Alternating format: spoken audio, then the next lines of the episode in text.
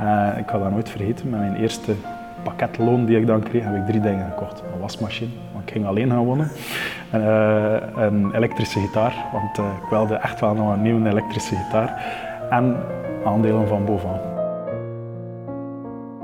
Wat mij betreft, kernenergie is een eindig verhaal en ah, je kunt dat vanuit een, groen perspectief, hè, dat we ons ook, geen kernafval en dit en dat. Ja, maar als je het puur economisch bekijkt, kernenergie is niet concurrentieel. Mensen zeggen van, ja, waarom moet je nu een warmtenet aanleggen? We hebben, we hebben een ketel en een gasketel. Ja, maar dat is gas uit Qatar, Rusland, uh, Kazachstan, noem, noem, het op. Uh, en dat is ook ooit een keer gedaan. En dat is, uh, we moeten duurzame energie, we moeten gaan verduurzamen. En hey, die verbrandingsoven daar achter de deur, die verbrandt het afval van onze stad. En oké, okay, die maakt er wel stroom van. Maar er gaat heel veel warmte de lucht in. Zouden we niet beter die warmte gaan gebruiken om onze huizen? Eigenlijk is dat een super lokaal. Klinkt mega logisch. Ja, tuurlijk. Hoe, hoe, hoe, belangrijk is dat in heel dienen, als we kijken naar, we gaan naar een volledig enkel hernieuwbare energie, hoe belangrijk is, zijn die warmtenetten in, in die mix? Als je kijkt, Denemarken, 65% van de verwarming komt uit warmtenetten. Nu al? Nu al, ja, ja, ja tuurlijk. Terwijl in Vlaanderen staan we daar helemaal aan het, aan het begin van. We zitten al 1% of zo, nog niet. Met veel goede wel is dat 1%. Uh, we moeten heel duidelijk durven zijn van gas, gas is niet the way to go voor verwarming. Als je, als je dat puur de fysica bekijkt, het is zonde om met gas, zo'n brandstof, om, dat, om, om, daar warmte mee van te maken, om in een chauffage om, om, om 60, 70 of 90 graden maximum te gaan maken. Nee, gas, je kunt daarmee verdikke 1000 graden maken. En met die 1000 graden uh, kun je industriële processen aandrijven. Daarvoor heb je gas nodig, voor, voor, voor die processen die dat nodig hebben, niet om, om 60 graden te maken. Ja. Want die industriële processen die 1000, 1000 graden nodig hebben, of 500, die hebben restwarmte aan 100 graden. Ah, maar die moet. Dus je moet eigenlijk ja, ja. Kas cascadering eigenlijk. Dat is wel een gigantische opdracht, man. Als ik je zo vertel, dan denk ik, damn, hoe gaan we dat ooit doen? Ja, maar dat is wel het niveau waarop de discussie moet gevoerd worden. En niet blij zijn als iedereen uh, uh, drie zonnepanelen op zijn dak gelegd heeft. En spaarlampen. ja, en spaarlampen. En dan kunnen we verder doen zoals we bezig zijn. En, en voor een weekendje naar, naar Dublin vliegen en weer terug uh, voor een citytrip of zo. Nee, we moeten dat allemaal verduurzamen. Ook, ook dat vliegen, ook die boten, ook die warmte.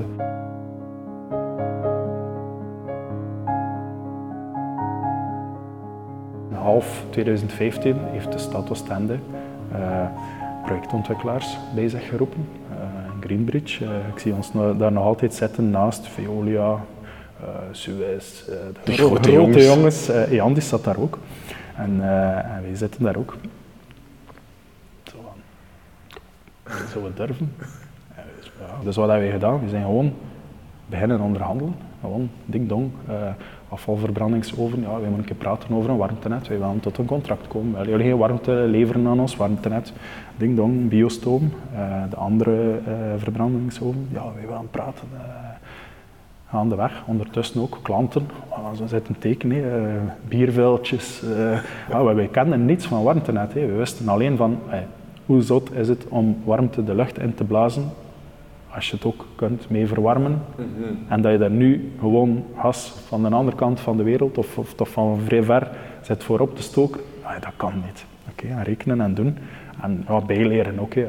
We, ja. doen dat niet alleen, hè. studiebureaus uh, aangeschreven en oké, okay, heel veel kosten gemaakt. Uh, ik denk als je de ontwikkeling van het warmtenet bekijkt tot op nu, als, als je dat in uh, de, alle studies en alle lonen zitten wij daar iets van 200.000 euro die daaraan besteed is, zonder enige kans op slagen.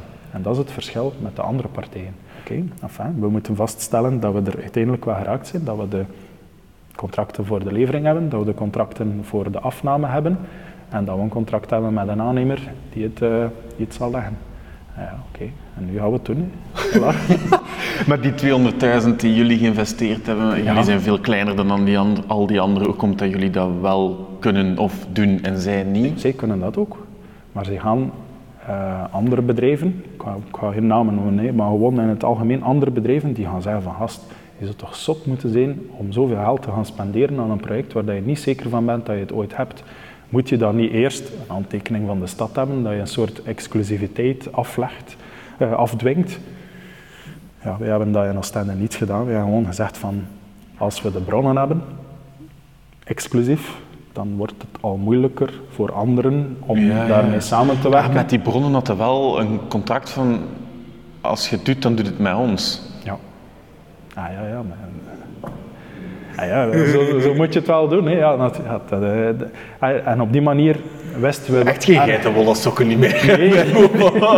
maar nee, nee, nee, ik wil inderdaad dat beeld absoluut bestrijden. Wij zijn geen geitenwolle sok. Wij moeten, ah, het, het verhaal in Oostende moet, hebben wij zeer goed overdacht en hebben wij uh, rustig uh, uh, gemanoeuvreerd tot de positie dat we, het, dat we het nu wel hebben.